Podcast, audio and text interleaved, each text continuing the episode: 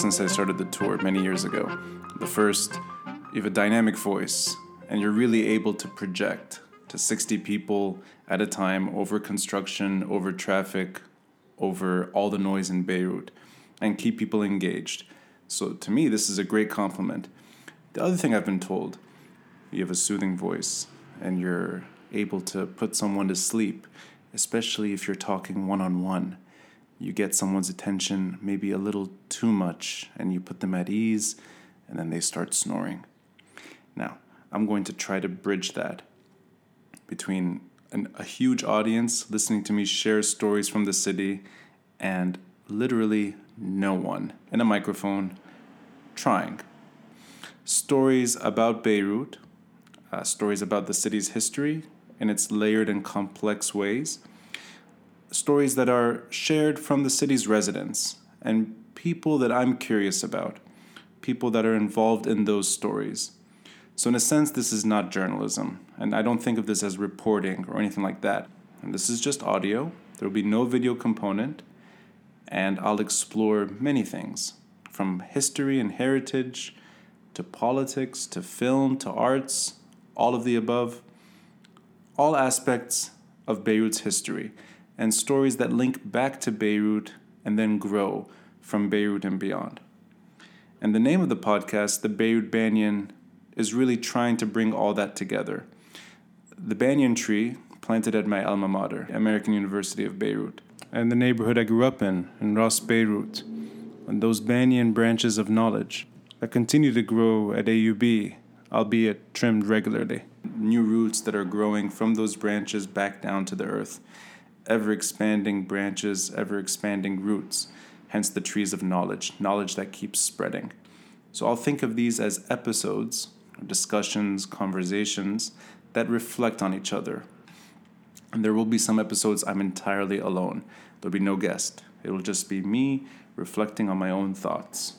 And if you don't know who I am, I'm Rani Chatah, and I give the Walk Beirut tour. And there are people I'd like to thank with how this whole idea came about. Uh, the podcast teams at A Better Beirut and Kerning Cultures. Uh, they interviewed me over the past year and got my own curiosity going with audio narrative and simplified audio engineering. So thanks to them. Also, a big thank you to Sarah Tarhini, who spent, I think, a full month with me working on the graphics for this podcast. So any image you see, any uh, any sort of graphic component that'll be included, it's thanks to her, and she's very talented and very, very, very patient. Also, a big thank you to Marc Codsi. Uh, he's providing the music for this podcast. He's a talented musician, producer, artist, and um, I think without their help and without their own imagination and creativity, this really couldn't take off. I'd also like to thank my grandmother, Afif Tabusi. She spent roughly 20 hours with me over the past few months, sharing her own stories of her childhood and her youth in Tripoli, Tripoli of the 1930s and 1940s and I honestly couldn't get enough of listening to her just talk and talk and talk about her own memories of what Lebanon looked like back then through her eyes and how she saw Lebanon change dramatically these past 80, 90 years.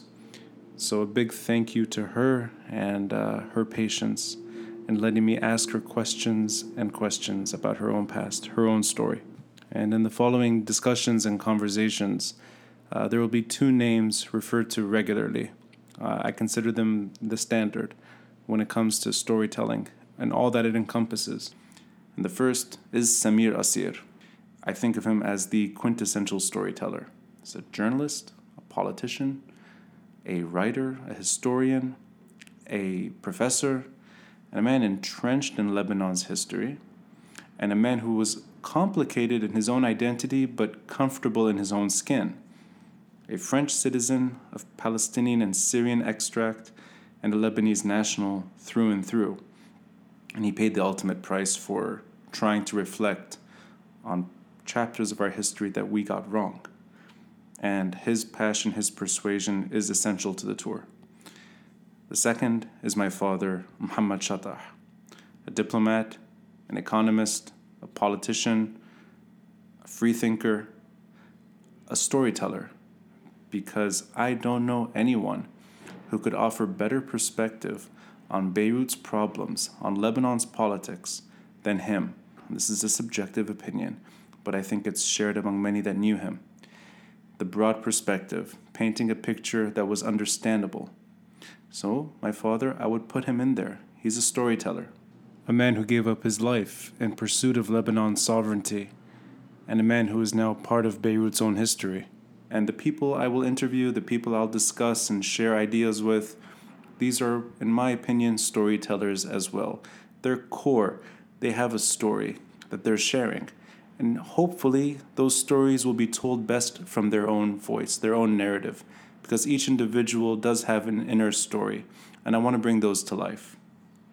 So, all these people are layered individuals, and they're complicated, they're complex, the way Beirut is layered and complex. All of these people reflect on a city that they love, and it's always going back to a city I consider home. And I really hope you enjoy this.